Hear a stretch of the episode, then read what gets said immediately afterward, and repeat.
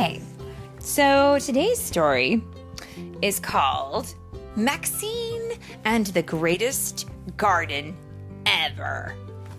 And it's written by Ruth Spiro. And it is read today by Mommy and Ninja with his little puppy named Windar. Wow. Okay, so Ninja and Windar are here with me today. Whoop. Okay, here we go. Ninja smoke bomb go. Whoa. Nice work. Okay. Maxine and Milton made a perfect pair. When Maxine was bored, Milton made her laugh. When Maxine was hungry, um, no, when Milton was hungry, Maxine served up snacks with style. And whenever they heard their favorite song, Dance Party! Maxine liked making things and especially liked making things for Milton. Um, and let's just pause right now and say, Philip, who is Milton? The girl, No, the girl's name is Maxine. Milton is the boy, the fish. yes, Who's he the is boy? her pet fish. What's the boy? Well, in the pictures, there is also a little boy, but I suspect that that little boy might very well be Maxine's brother, Who's Maxine? the little girl. So let's keep reading and see what happens. Cool. If I can build it, if I can dream it, I can build it, she said. And I would also like to point out that there's a lot of very interesting things on the walls in Maxine's house. Lots of ideas for things that she has made, like a light up umbrella and a seashell bed. Very, very cool. Love. Mm-hmm. Luckily for her, Milton provided plenty of inspiration. Sometimes their friend Leo came over. Leo liked making things too, just in a different way. One day, they made an exciting discovery. Let's make a garden, said Leo. Let's make the greatest garden ever. Milton grinned from gill to gill. He hoped the new garden would also include a pond. First, they drew their designs. Leo's was pretty, Maxine's was practical. Next, they planted. Maxine thought Leo's seeds looked lonely. Leo thought Maxine's seemed squished. Luckily for Milton, one thing they agreed upon was his pond.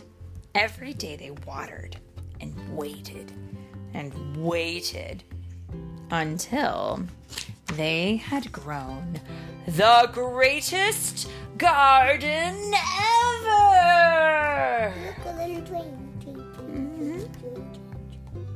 Do you want to describe the garden? No. Well, I, I can say this much. It has a lot of different things in it.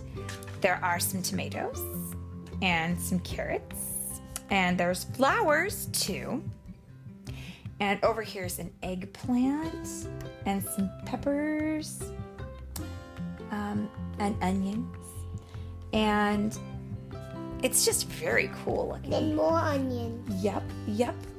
And an apple tree. and an apple tree.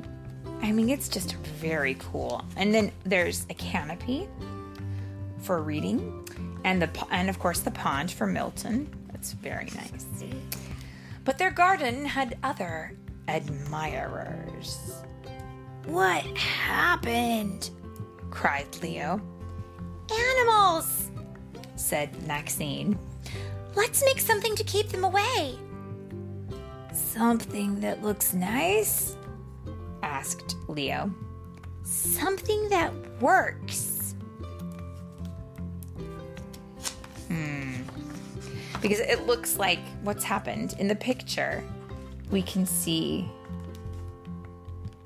animals have come in and started tromping through their garden and eating their lettuce and their carrots and their radishes and Why are they doing that? well, you do you remember the book Peter Rabbit?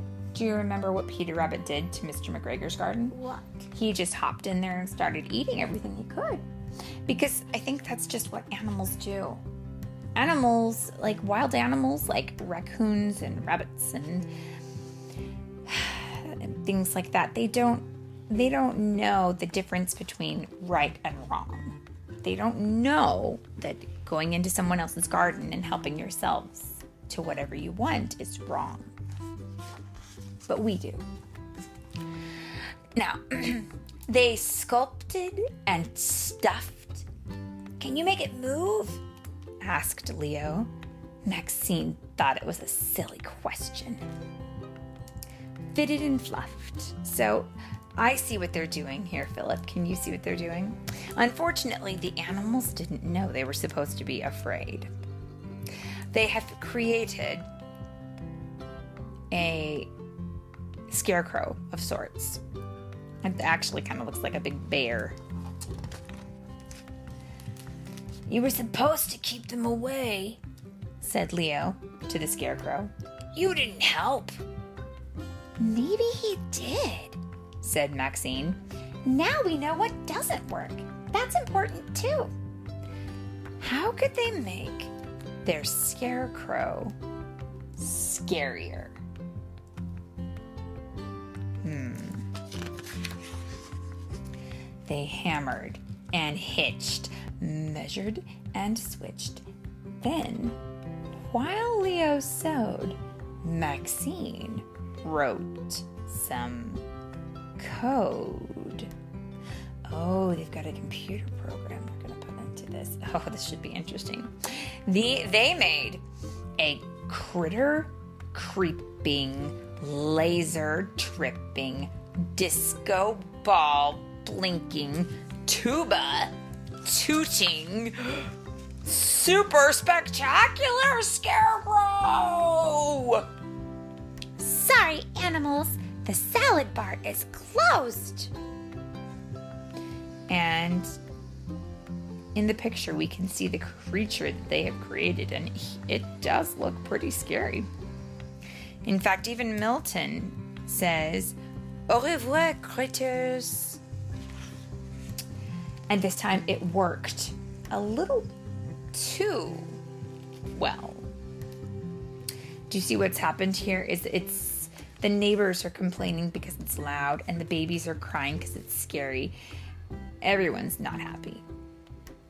Your circuits made the tuba too tooty, said Leo. Your disco ball made the lights too blinky, said Maxine. It's all your fault. It's all your fault. And that was the end of that. The next day, Maxine couldn't stop thinking about the garden, all that hard work, and now everything was a big mess. She had to make things better, and she wanted to start with Leo. Maybe e- she could make a big scarecrow that could scare, scare animals by making it guardian shaped hmm. and giving it batteries and having it have a remote control and they could remote control it. I think that's a great solution. I wish they'd try that because, you know, sometimes with remote control, you can turn things on and off from a distance, and then it doesn't have to be on all the time, right? Let's see what she does.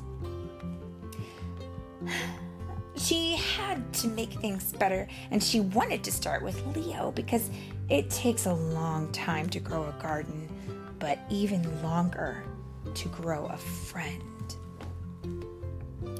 You're right, she said. The tuba was too tooty. I messed up too, Leo replied. My bright idea was too bright. They nibbled on the last of the lettuce and thought about how to fix the garden. Meanwhile, Filt- Milton made his feed me face.